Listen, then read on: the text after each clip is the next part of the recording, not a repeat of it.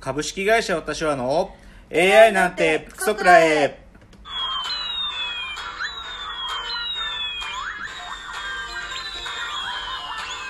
群馬が生んだ怪談時株式会社私は社長の竹之内です。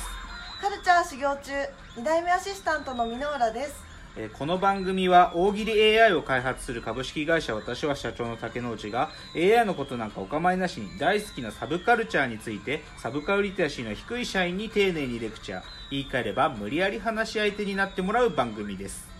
ということで今日は第45回の放送。14回です。今45回です。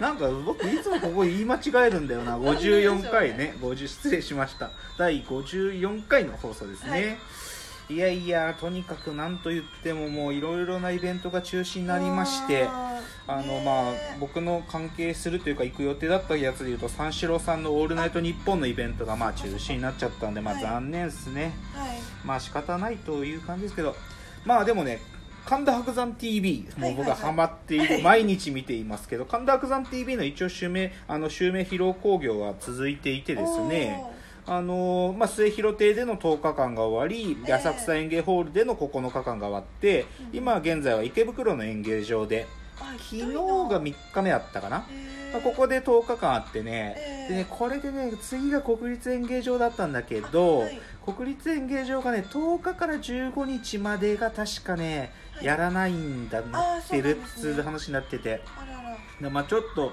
残念だけどでもねもう神田伯山 TV はとにかくもうもう毎日見てますから最高。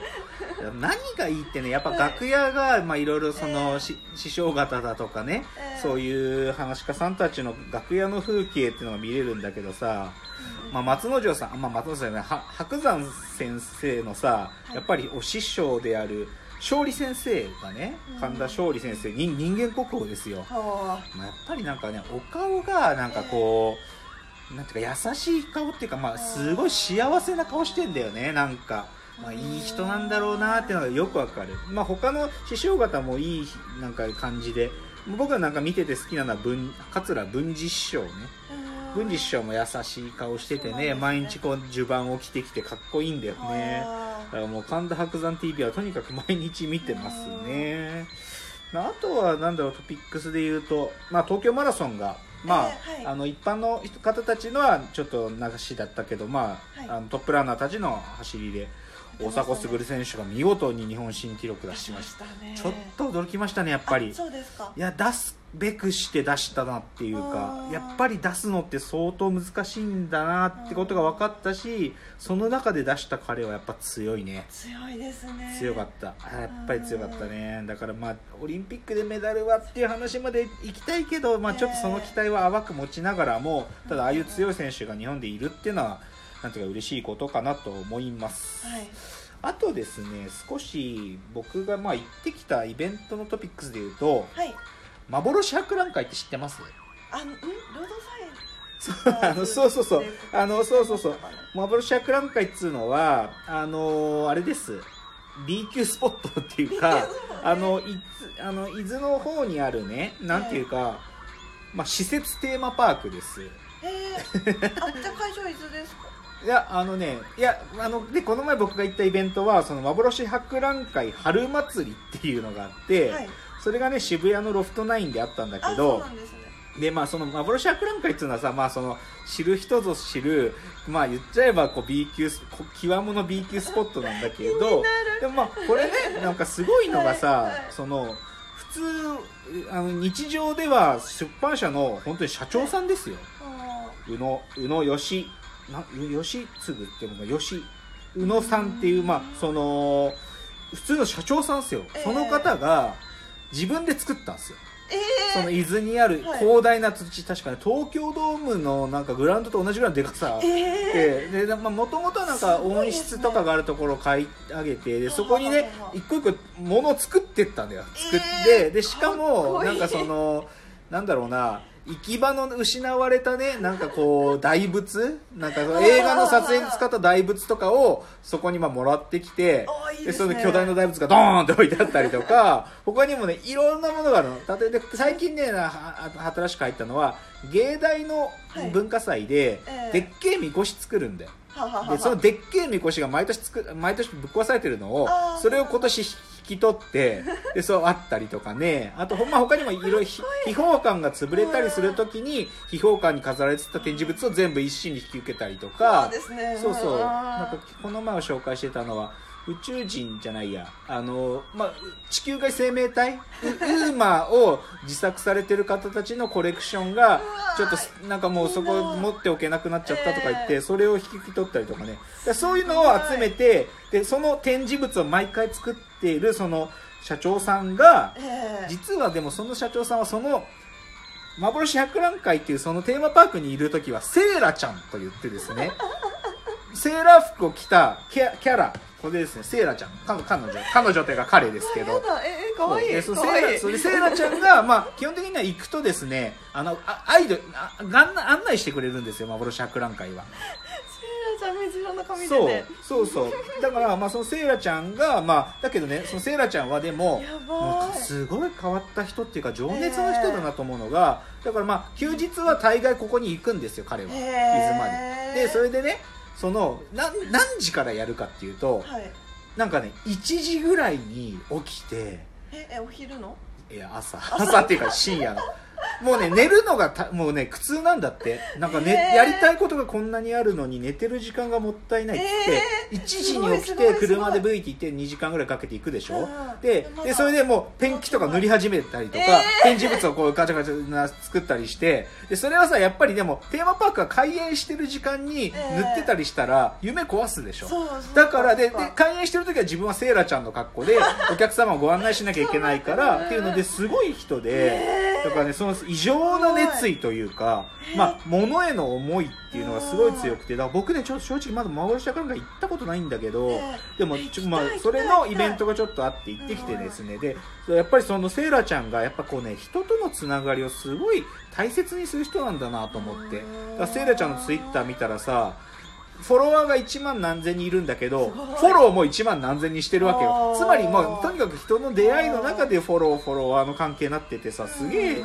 いいなと思って。だから僕ちょっとこの日さ夜ちょっとトラブルがあって最後まで見れなくてあの出し物が全部見れなかったんだけどええ。ただまあこの幻博覧会まあすげえ。でなんかねわこのあポスその時にもらったポストカードで、にえ。え3月の28日29日で、うん。その新しい展示物をみんなで一緒に作れるっていうね、ええそういうのをやるらしいんだけどい。やこれねでも行くの超大変なんだよ。あそうなんですか。バスとかね乗り継いでいかなきゃいけないんでなかなか奥地なかなかただまあその幻博覧会の春祭りのイベントに行ってきたのでそれのご紹介でした。え。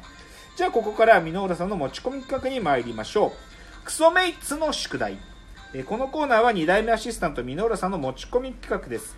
前回第53回の放送で竹之内のサブカルトークの中からこれはと思うものを聞かれてもいないのに宿題として振り返るコーナー。箕浦さんの1分のスピーチの後竹之内のコメントと採点があって終わります。お願いします。ではスピーチ用意。先週紹介されたすごい概念。表現の分母分子論。表現を主則演算的に捉える例は多く見られる。その一つに伊藤沙莉さんが面白いことをおっしゃってた曰く彼女にとって実写演技は引き算。声優は足し算。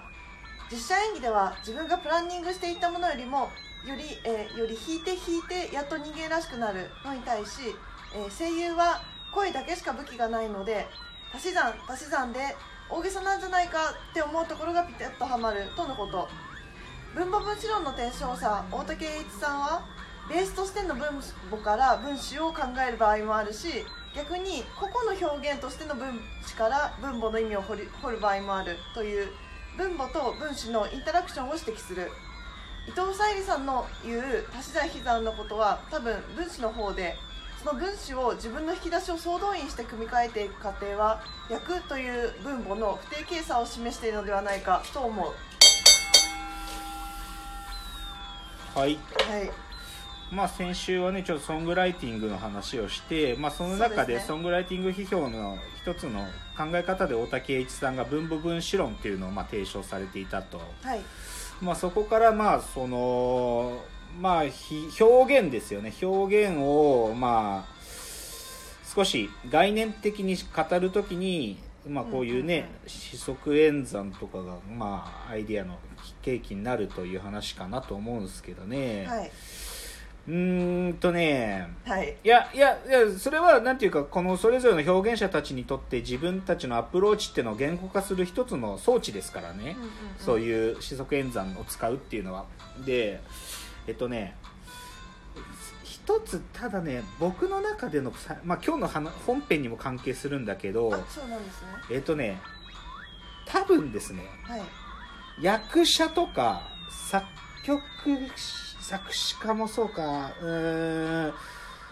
多分はいこのね四則演算を使うってフェーズは多分早晩僕は終わると思ってるんですよ。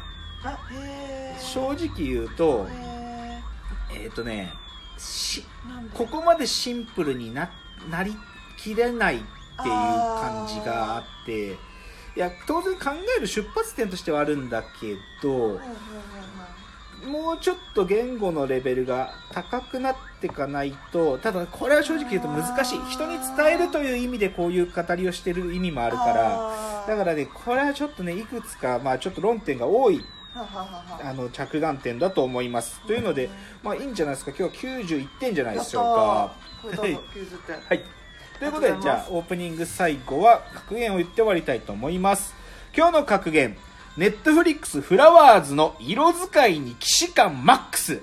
代わりにメシアを早く見よう。へえこれもうね、ちょっとフラワーズっていう蜷川美香さんの、もうこれもちょっともうやめてって感じ。もう、もうあの、もうあの感じ、もう私六本木に住んでません。私港区に住んでませんとしか言いたい。もうそれそれだけ。